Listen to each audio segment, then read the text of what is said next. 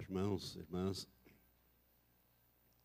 Quero cumprimentar a todos com a graça e a paz de nosso Senhor. Se você recebe, diga amém. Seja bem-vindo. Eu tenho certeza de que a palavra de Deus vai falar com o teu coração. Por isso, deixe o Espírito de Deus falar com você nesta tarde. Jesus disse que quem mente é filho do diabo. Você já leu isso lá no Evangelho de João? Jesus disse que quem mente é filho do diabo. Por quê? E ele continua dizendo: porque o diabo é o pai da mentira. Ele mente desde o princípio e ele nunca se firmou na verdade. Quem é o pai de nosso Senhor Jesus Cristo? Hum? De Deus, que nós chamamos de Deus, Jeová. Então, se Deus é o Pai de nosso Senhor Jesus Cristo, a afirmação bíblica feita acerca de Jesus e por Ele mesmo, que Ele nunca mentiu, é verdadeira. Você concorda que Jesus nunca mentiu? Senão ele seria filho do diabo. E ele diz: Meu pai é Jeová, meu Deus, meu pai é o vosso Deus, meu Deus é o vosso Deus, meu pai é o vosso pai. Ele nunca mentiu. Então diga para quem estiver perto de você assim: Jesus nunca mentiu. Jesus nunca mentiu. Irmãos, então o que nós vamos ler agora saiu da boca de Jesus. Pode parecer assim uma história, mas não é. Jesus não está contando história aqui. Ele não está falando de parábola e não está contando uma história ilustrativa. Ele está falando uma verdade que ele conhecia e conhece profundamente. Abra sua Bíblia em Lucas, capítulo 16.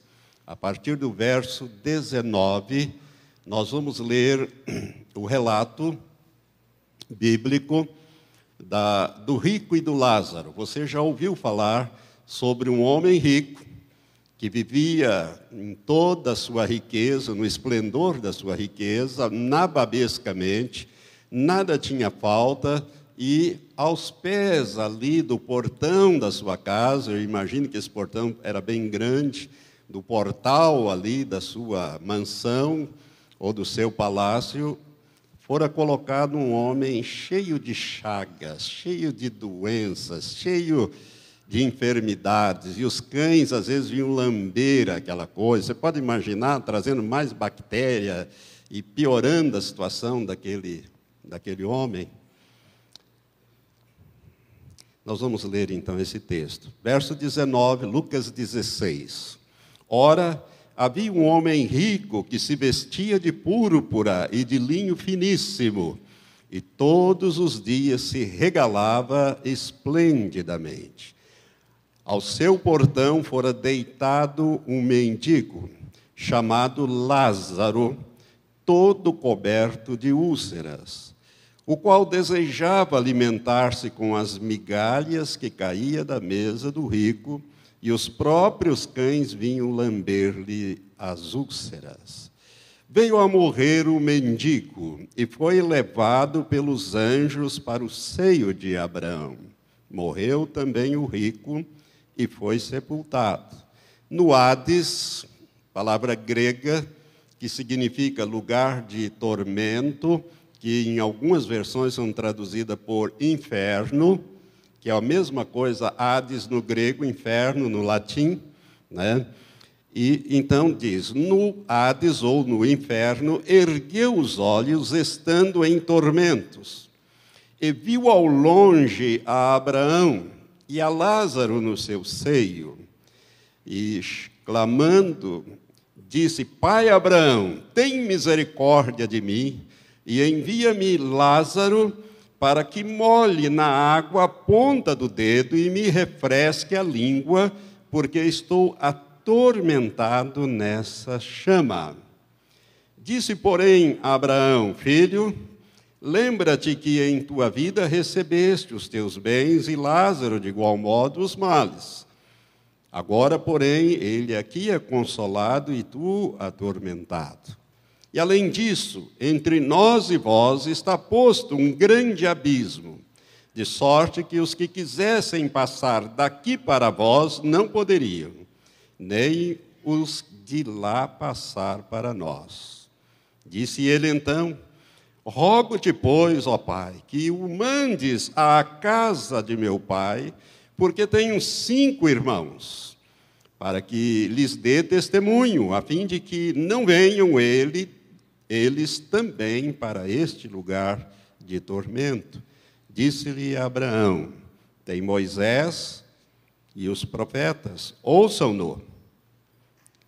Respondeu ele: Não, pai Abraão, mas se alguém dentre os mortos for ter com eles, hão de se arrepender.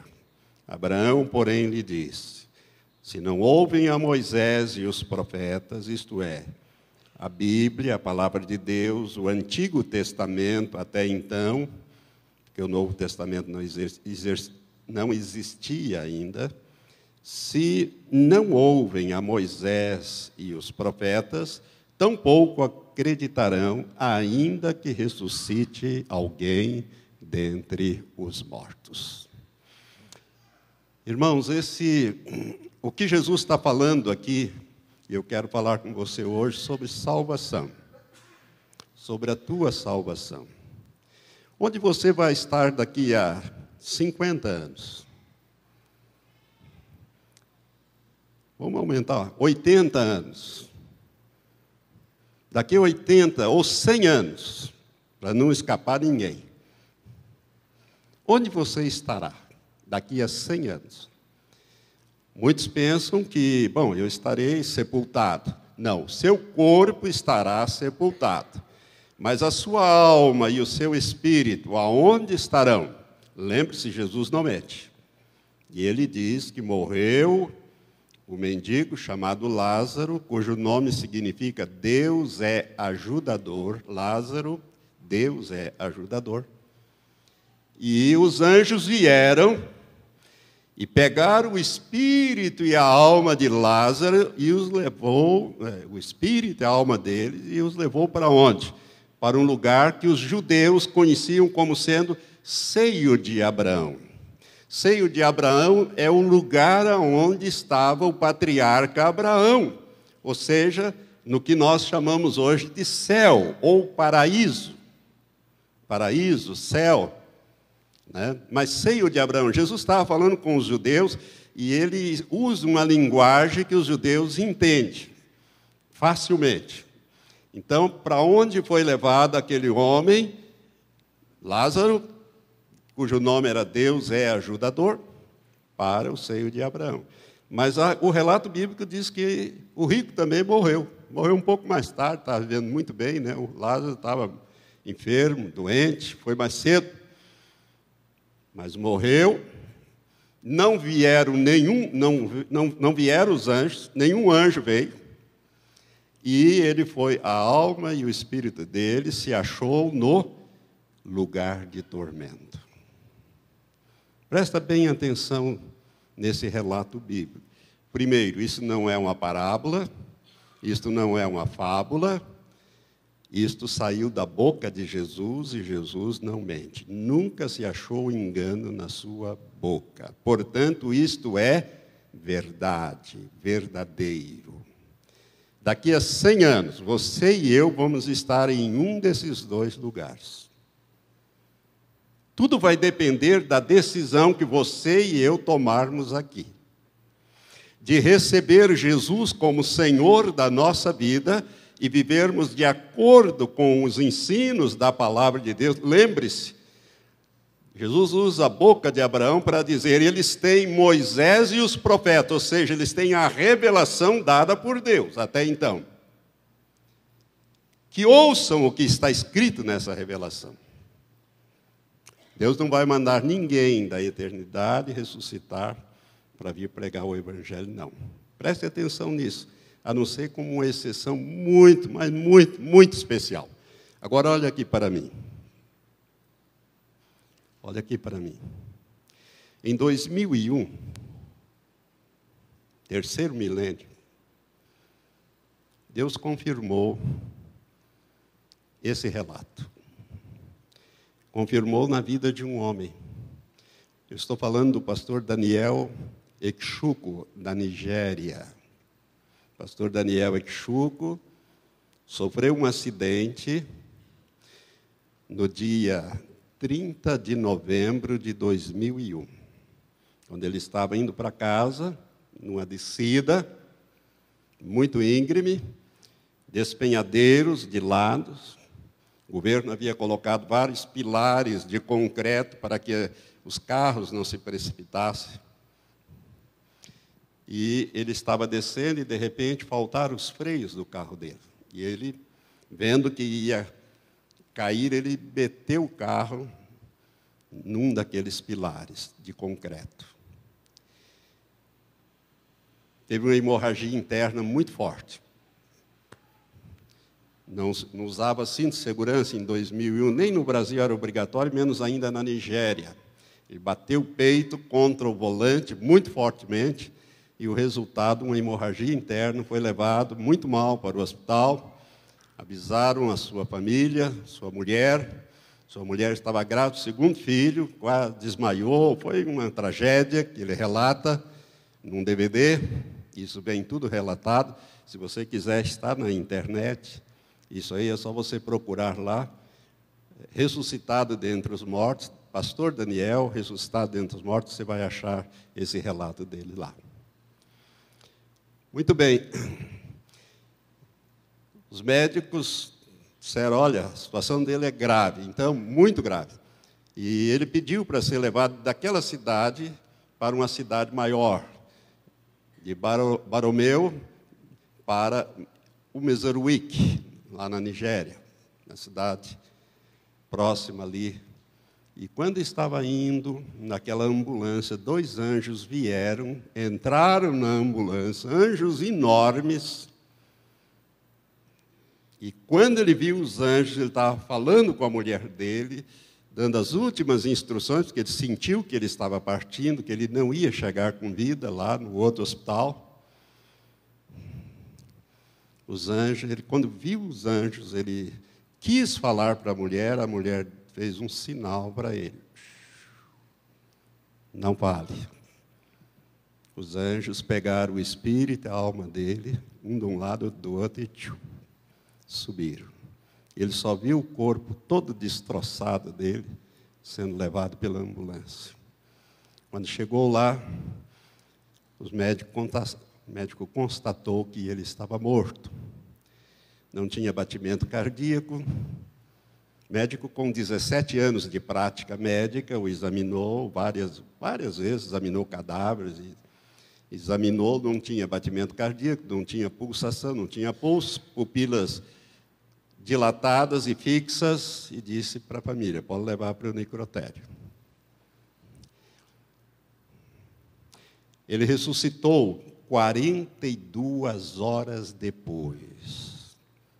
42 horas depois. Ele estava todo enrigelado. Seu corpo estava todo irrigelado.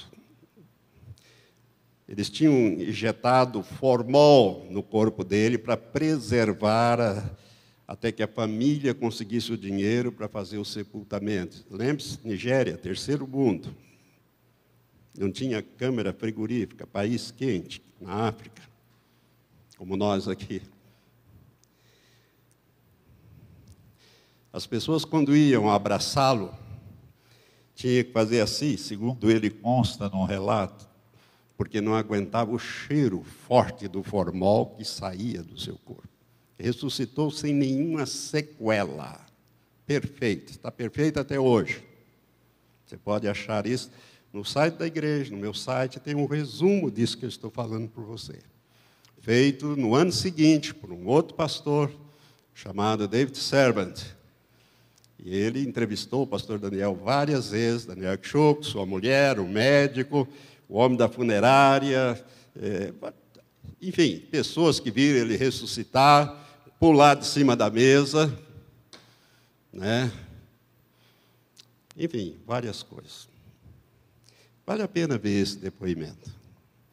Mas num dado momento ele é levado pelos anjos ao céu, e num dado momento ele é levado ali no céu, o anjo que o guiava leva ele no paraíso, depois leva ele na Nova Jerusalém, e por último leva ele no inferno. E lá no inferno,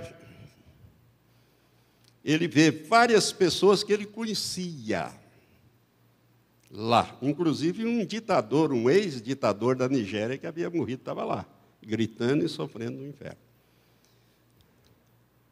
E aí o anjo diz para ele: Agora vamos examinar a sua vida. E ao falar isso para ele, ele disse: Certamente você vai ser deixado no inferno. Ah, para quê?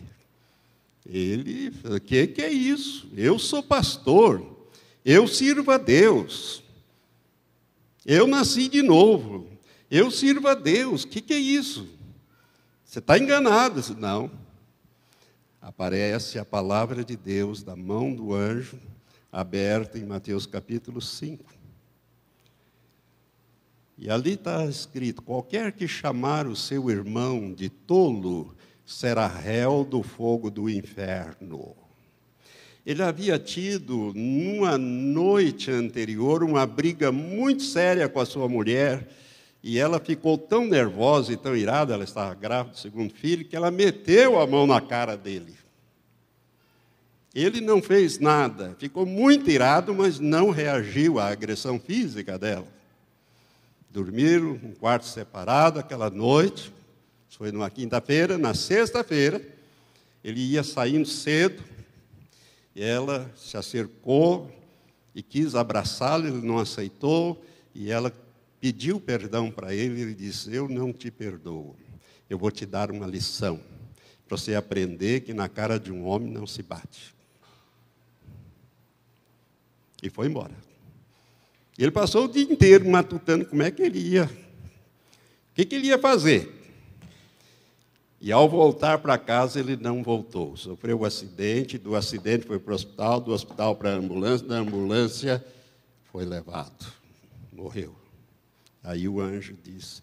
Mas ele disse para o anjo: Mas eu pedi perdão a Deus antes de morrer. Ah, quando o caboclo vê que a viola está em caco, que a coisa vai acontecer, ele lembra de pedir perdão.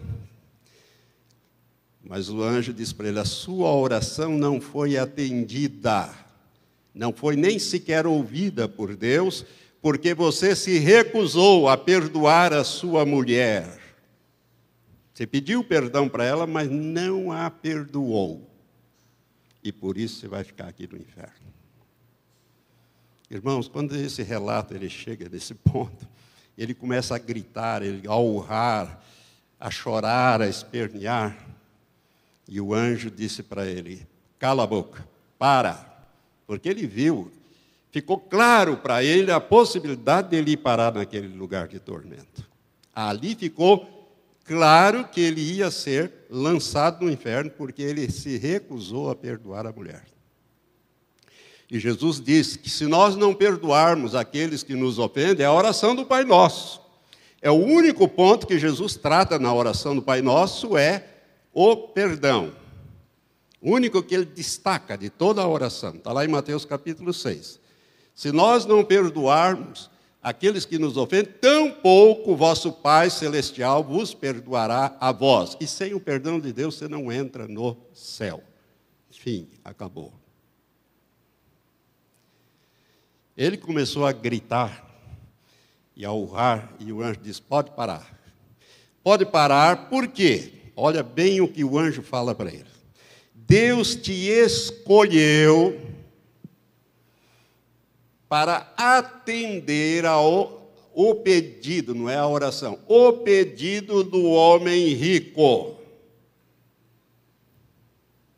Naquele instante, ele estava, ele diz do relato que ele faz, ele diz que ele estava tão apavorado que ele nem sequer sabia do que, que o anjo estava falando. Ele, pastor, que já havia pregado sobre esse texto aqui. Ele estava tão centrado na possibilidade de ir parar lá dentro. Ele estava nos portais, no portal do inferno, lá estava escrito: Bem-vindo ao inferno. Só que, que ironia, que coisa de doido. Estava escrito: Bem-vindo ao inferno. Ele fala isso. E do anjo saiu uma luz fortíssima que iluminava lá dentro e ele via as pessoas.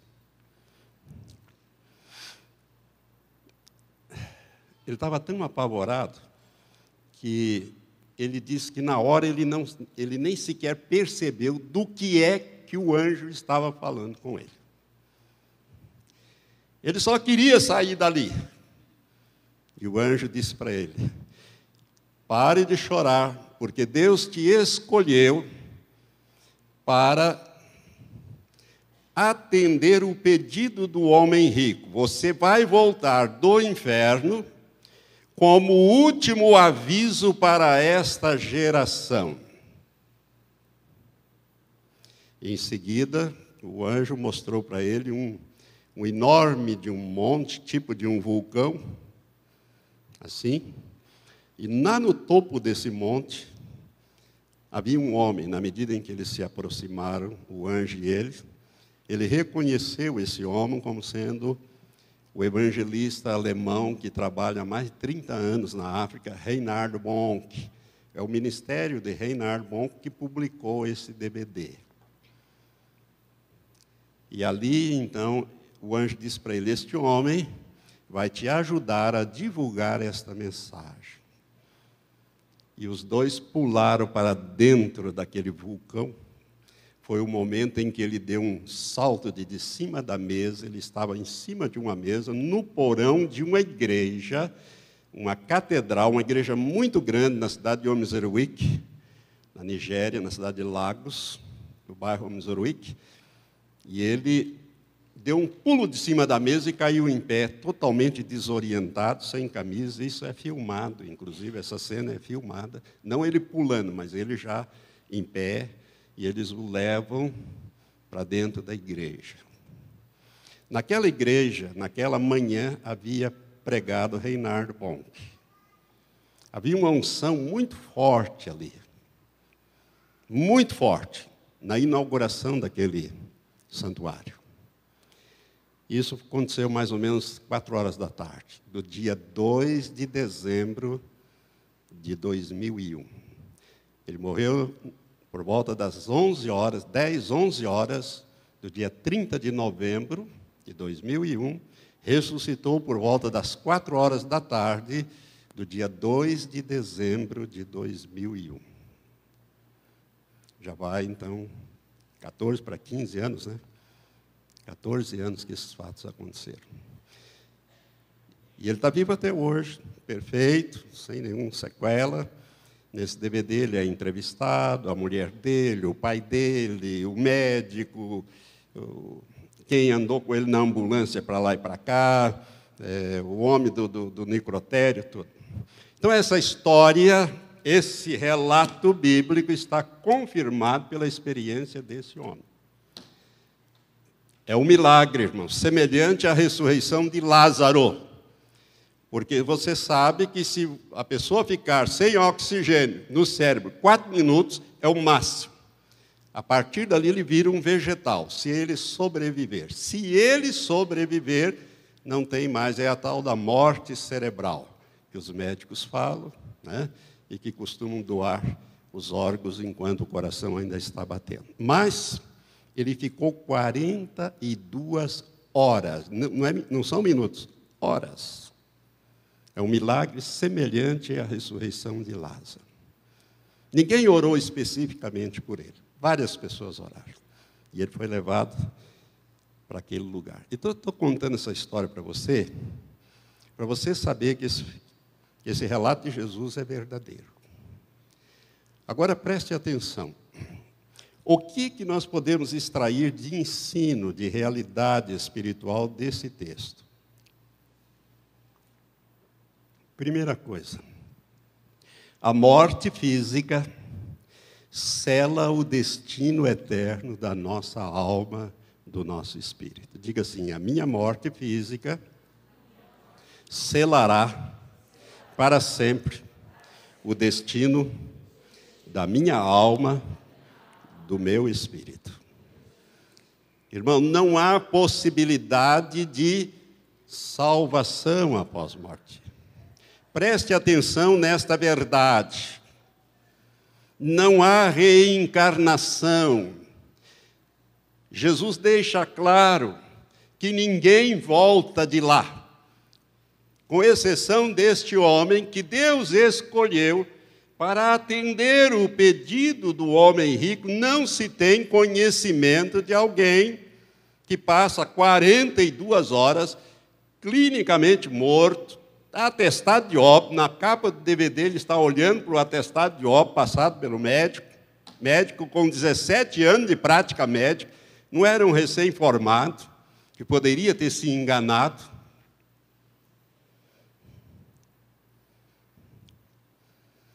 Não tem. Então preste atenção: não há reencarnação, nem há salvação após a morte, ninguém muda de lugar. A morte física selará o destino da tua alma e do teu espírito. O meu também. Ou você vai para um lugar ou vai para o outro. Não tem um lugar intermediário. Preste atenção no que a Bíblia diz. Hebreus 9, 27. Se puder projetar, projeto para todo mundo ver. Hebreus capítulo 9, versículo 27. Esta revelação ela é muito importante para você entender o que a Bíblia fala. Ao homem está ordenado morrer apenas uma vez. Olha lá. E como aos homens está ordenado morrer apenas uma vez, vindo depois o quê? O juízo. Não é reencarnação. Não vem reencarnação.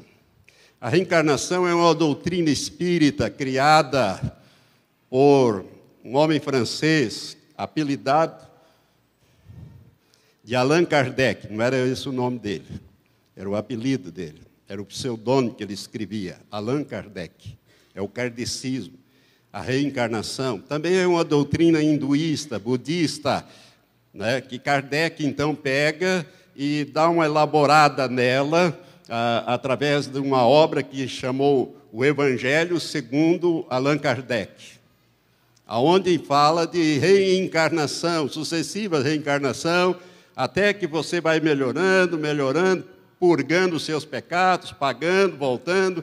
Né? Você pode encarnar de um jeito, pode encarnar no outro, pode ser um animal, pode ser uma outra pessoa. Então aí difere. As doutrinas diferem muito. No hinduísmo você pode é, reencarnar como um sapo, como um boi. É por isso que o pessoal lá da Índia não come carne de vaca por quê? Porque aquele é um Deus para ele. De repente você está comendo um parente ali. Que negócio é esse? Não mata o rato e não, não, não faz nada com o macaco, que pode estar tá incorporado. Essa é, é a essência dessa maligna doutrina e ensino da reencarnação. Mas a Bíblia é muito clara. Ao homem está ordenado morrer quantas vezes? Apenas uma. Vindo depois o quê? Reencarnação? Não o juízo. Vem o juízo, vem o julgamento. Lázaro foi instantaneamente julgado e levado para um lugar de gozo. O rico foi instantaneamente julgado e levado para um lugar de tormento. Não adianta fazer reza, missa para tirar ele de lá. Não tira. Não tira. A morte cela o destino eterno da nossa alma. A segunda coisa que nós aprendemos por esse texto é que existem apenas dois lugares eternos. Um lugar de gozo, que nós chamamos, a Bíblia chama de paraíso, seio de Abraão, céu, etc, etc. São esses os nomes que você vai achar. Mas aí existe também um lugar de tormento, que nós lemos aqui como Hades ou inferno. Ou tem outros nomes também. Não há, irmãos, preste atenção disso, você que está me ouvindo, porque a tua eternidade depende disso. Não há purgatório. A doutrina do purgatório foi criada pela Igreja Católica Romana no ano 503 da era cristã. E não há nenhuma base em toda a Bíblia, e aqui Jesus deixa claro que aquele homem rico não foi para o purgatório e alguém ficou lá intercedendo por ele até que ele pudesse sair de lá. Esse negócio, muita gente se fia nesta mentira. Não, eu vou deixar aqui, por isso eles fazem muita caridade. Vou deixar aqui, porque aí o pessoal depois vai fazer as missas do, é do sétimo dia, do trigésimo dia, vai, vou mandar aí, porque daí me tiram daquilo. É com base nesta, nessa doutrina aprovada num dos concílios pela Igreja Católica, sem nenhuma base bíblica, que o escritor Dante Alighieri escreveu aquela, aquele livro famoso chamado A Divina Comédia, onde ele fala disso, mas aquilo ali é, é ficção, não tem nada de realidade. A Bíblia diz que ao homem está determinado morrer uma vez e vindo depois o juízo. E o juízo vai dizer se ele vai para lá ou vai para cá. Se ele vai para um lugar ou vai para o outro. E uma vez neste lugar, não há como sair dali. Aquele homem rico, ele via, e ele percebeu Lázaro. Lázaro não percebeu aqui, aquela turma lá no tormento, mas a turma de cá percebia lá. Tinha plena consciência de tudo que se passara aqui nesta vida. Ele sabia que ele tinha vivido de uma maneira que não se importava com nada, com ninguém, vivia nababescamente, ele se vestia de linho puro, puro, puro púrpura, comia banquete, devia ser um homem bem gordo. Né? E desfrutava de tudo que a vida pode oferecer. E nem ajudava aquele coitado, estava lá pedindo esmola para os amigos do rico que entrasse por ali, para ver se ajudavam ele. Ele era levado lá, ele não tinha nem forças mais para ele mesmo ir caminhando lá. Ele era posto ali como um esmoler, um pedidor de esmola. Mas aquele rico se lembrava de Lázaro, sabia quem era Lázaro. Era aquele mesmo, estava lá no portão. E agora estava vendo ele lá. E pai Abraão, manda Lázaro, pai Abraão, que molhe o dedo aí na água e coloca aqui na minha língua, estou em grande tormento. No meio dessas chamas, no tempo de vida, ele não queria nem saber, pensar que Lázaro podia botar o dedo chagoso na boca dele. Mas agora Lázaro estava na glória. Agora ele queria pelo menos uma gota de água. Há um grande abismo. Não há possibilidade de ninguém daqui passar para lá. Mesmo porque ninguém ia querer sair de um lugar de gozo e entrar num lugar de tormento. Mesmo para socorrer o rico. Não ia querer ser missionário lá, não. E de lá para cá também não passa. Há um grande abismo. A morte sela, a morte física sela o destino eterno da nossa alma, da nossa eternidade. Onde você vai passar? Onde você vai estar daqui a 100 anos, meu irmão? É num desses dois lugares. Ah, pai Abraão, mas espera aí. Eu tenho cinco irmãos ainda. Manda Lázaro de volta, porque todos eles conhecem Lázaro, todos eles se lembram do Lázaro ali. E se o Lázaro voltar à vida, ressuscitar e for lá e pregar para os meus irmãos e contar o que ele viu aqui, eles vão se arrepender e vão e vão botar jeito na vida deles e não vão querer vir para esse lugar. Qual foi a resposta? não há salvação depois da morte. Eles já têm a, palavra de Deus para se guiar. Eles têm a palavra de Deus que fala com eles. Os ensinos de Moisés, os ensinos dos profetas, enfim, toda a revelação até aqueles dias, os dias de Jesus. Hoje nós temos ela completa. Nós temos todo o Novo Testamento foi acrescentado que não existia ainda quando Jesus falou essas palavras. Só depois da morte dele que vai ser escrito o Novo Testamento. Começando pelos evangelhos até o livro do Apocalipse. Mas hoje nós temos uma revelação completa, bem mais abrangente do que o Antigo Testamento.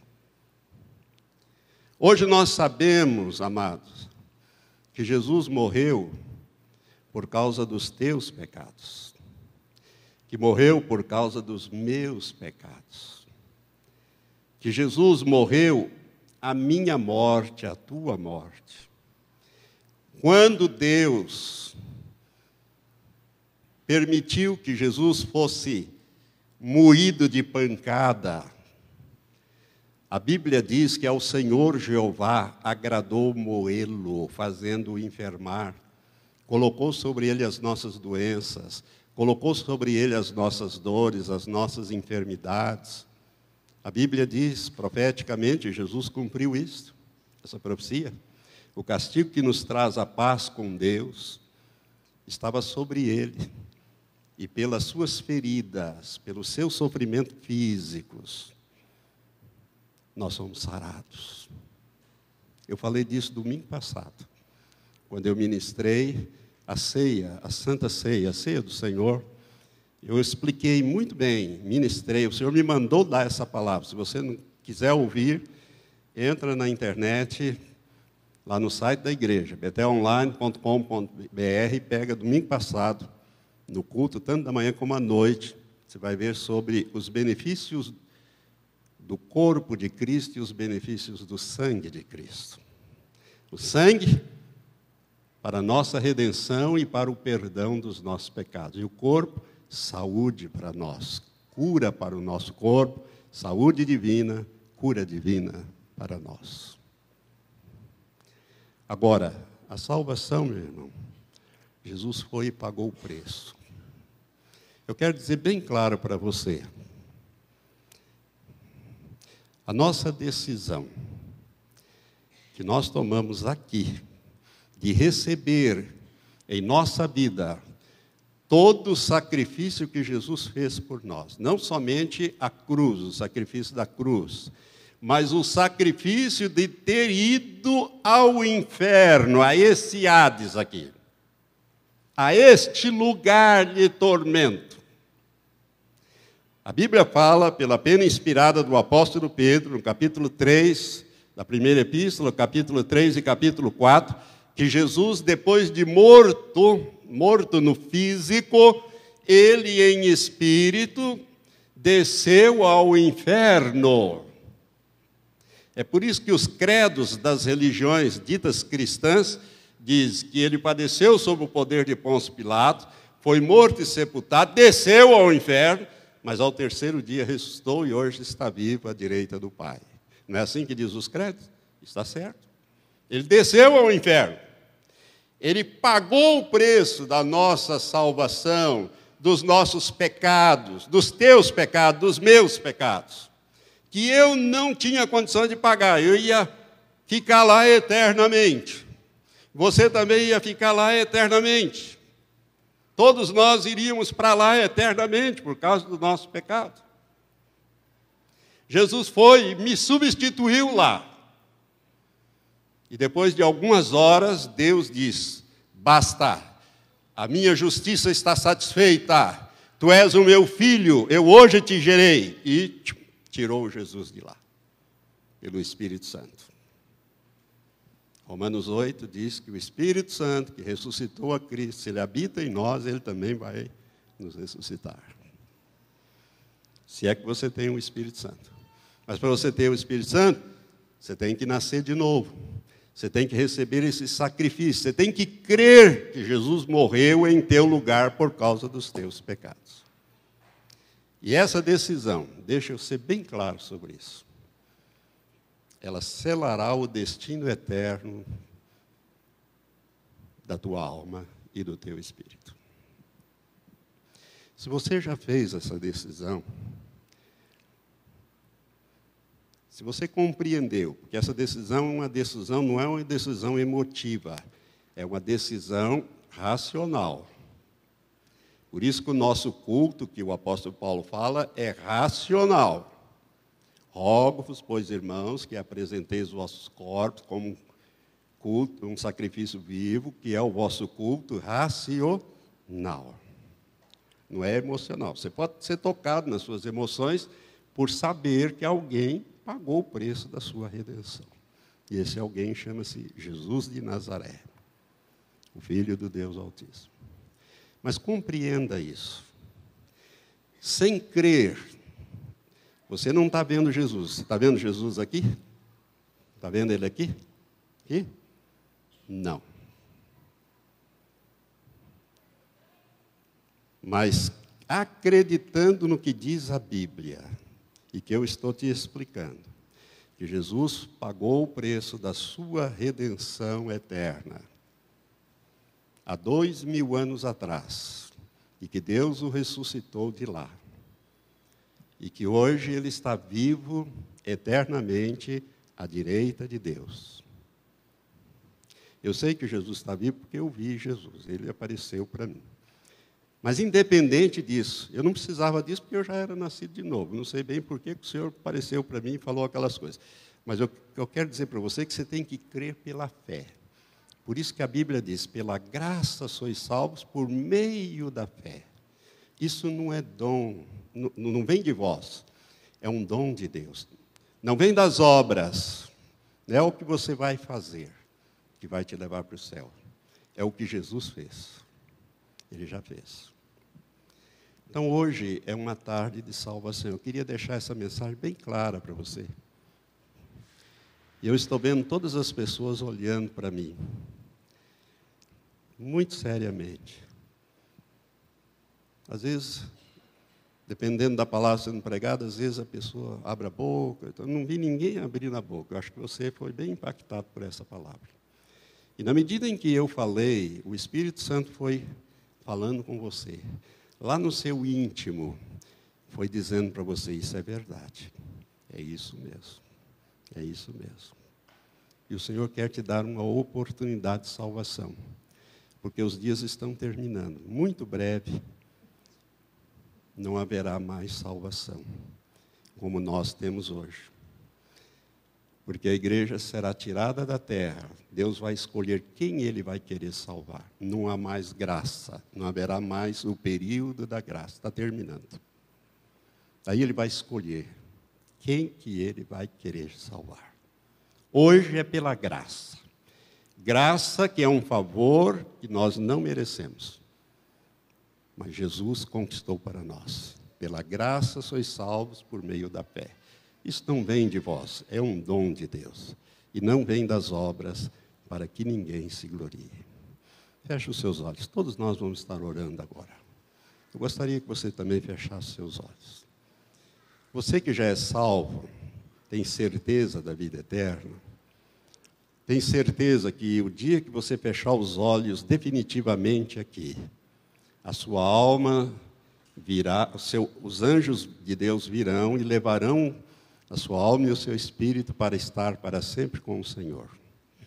Mas se você não tem essa certeza lá dentro do do seu espírito, lá dentro do seu homem interior, e você quer tê-la hoje, compreendeu que Jesus morreu em teu lugar por causa dos teus pecados e quer receber Jesus como Senhor da tua vida e a partir de hoje não somente reconhecê-lo como Senhor, mas viver de acordo com a palavra de Deus, aquilo que ele ensina na palavra de Deus.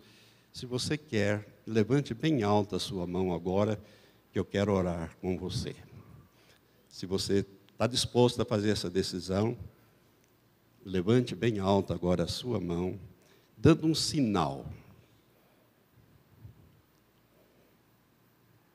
Ninguém levantou a mão. Todos aqui têm certeza da sua salvação? Se tem, amém. Olha aqui para mim. Todo mundo olhando aqui para mim. Se você tem certeza, amém, você já está lá. Você está já selado com o Espírito Santo. Ele é o selo. Ele é o garantidor da nossa salvação. Agora eu te digo para você, se você não tem, é bom você tomar essa decisão hoje. Porque essa noite você poderá partir. E se você partir sem tomar essa decisão, o seu destino é um lugar de tormento. Ah, pastor, mas eu sou uma pessoa boa, nunca matei, nunca roubei. Não vem das obras para que ninguém se glorie. A salvação a partir da morte e da ressurreição de Jesus é pela fé, é de graça e pela graça. Até então era pelas obras. A partir da morte e ressurreição de Jesus, e todos nós somos depois da morte e ressurreição de Jesus, é pela graça, pela fé e pela graça, por aquilo que Jesus fez. A partir dali, dali, irmãos, Deus não aceita mais nada do homem, é só aquilo que vem através de Jesus Cristo.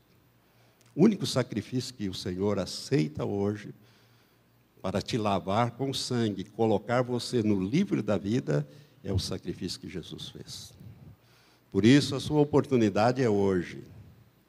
A Bíblia diz: se hoje ouvirdes a sua voz, não endereçais os vossos corações. Eu quero perguntar mais uma vez, pela última vez, não vou insistir nisso, não, porque quem faz essa obra não sou eu, não, é o Espírito Santo. Eu apenas tenho que ministrar, deixar clara a palavra para você, como é que funcionam as coisas espirituais. Lembre-se, Daniel Quixuco voltou de lá. E o anjo disse para ele: Você vai voltar como último aviso para essa geração. Não tem mais aviso, não tem mais. Acabou a hora que a igreja foi tirada da terra, acabou. A salvação vai ser por escolha de Deus. Ele vai escolher quem que ele vai salvar. Não é mais pela graça, a graça acabou.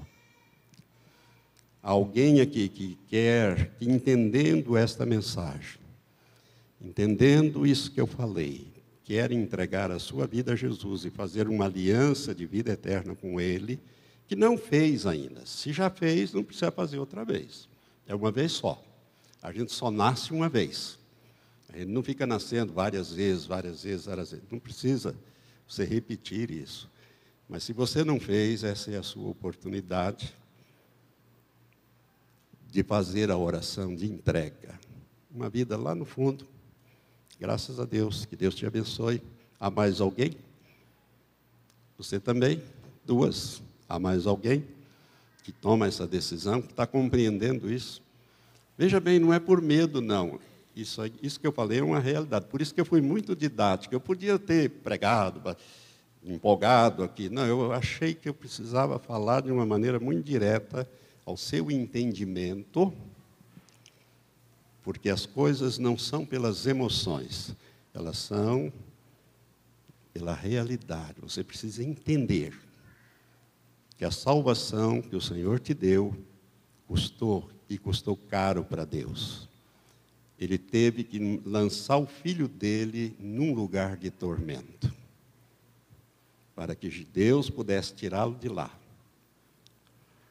É claro que Jesus tinha a promessa do Pai que a sua alma não seria deixada no Hades, e nem o seu corpo veria a deterioração. A Bíblia diz isso, essas duas coisas. Jesus tinha essa promessa e ele confiava naquilo que Deus fala. Por isso ele se ofereceu como um sacrifício vivo para tirar o teu pecado, o meu pecado, o nosso pecado. Para nos lavar com o sangue e nos transformar em criaturas novas. É por isso que a Bíblia diz: se alguém está em Cristo, é nova criatura. Nova criação é as coisas velhas para Deus já passaram. E tudo se fez, não é que se fará, se fez no momento em que você nasce de novo. Se fez novo. Quero chamar essas duas vidas para virem aqui. Eu quero orar com você, quero abençoar a sua vida. Por favor, venha. Se mais alguém toma essa decisão, venha também. Venha também.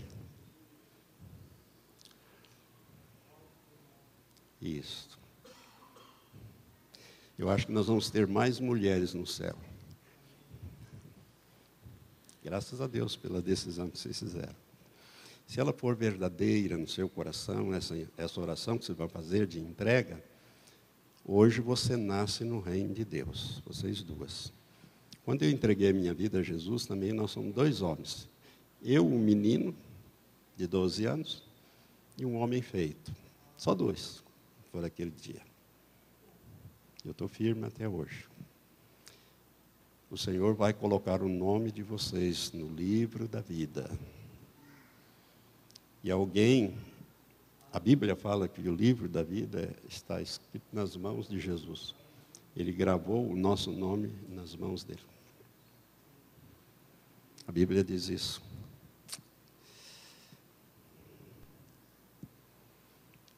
Vai te dar um novo nome seu pai, sua mãe pode ter dado um nome errado.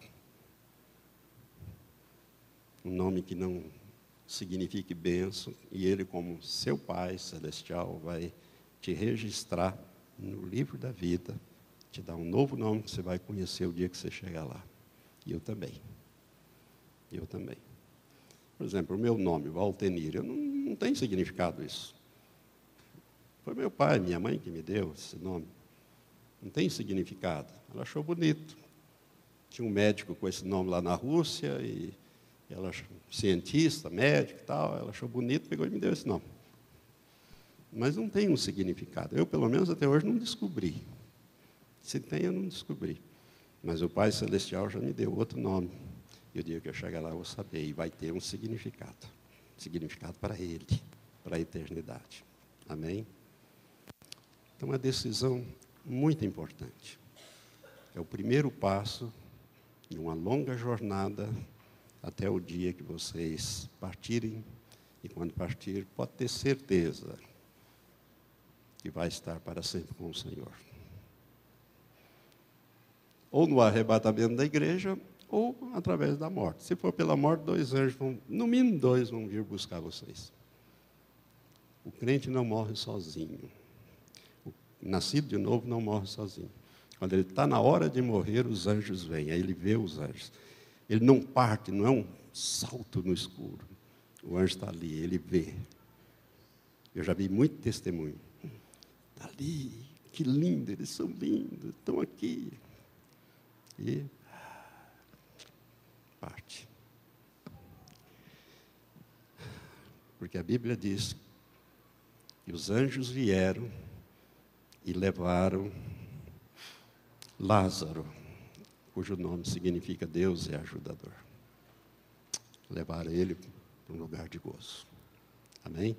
Põe sua mão direita no seu coração, só a direita. Feche os seus olhos. Você vai fazer uma oração de entrega. Eu vou guiá-lo.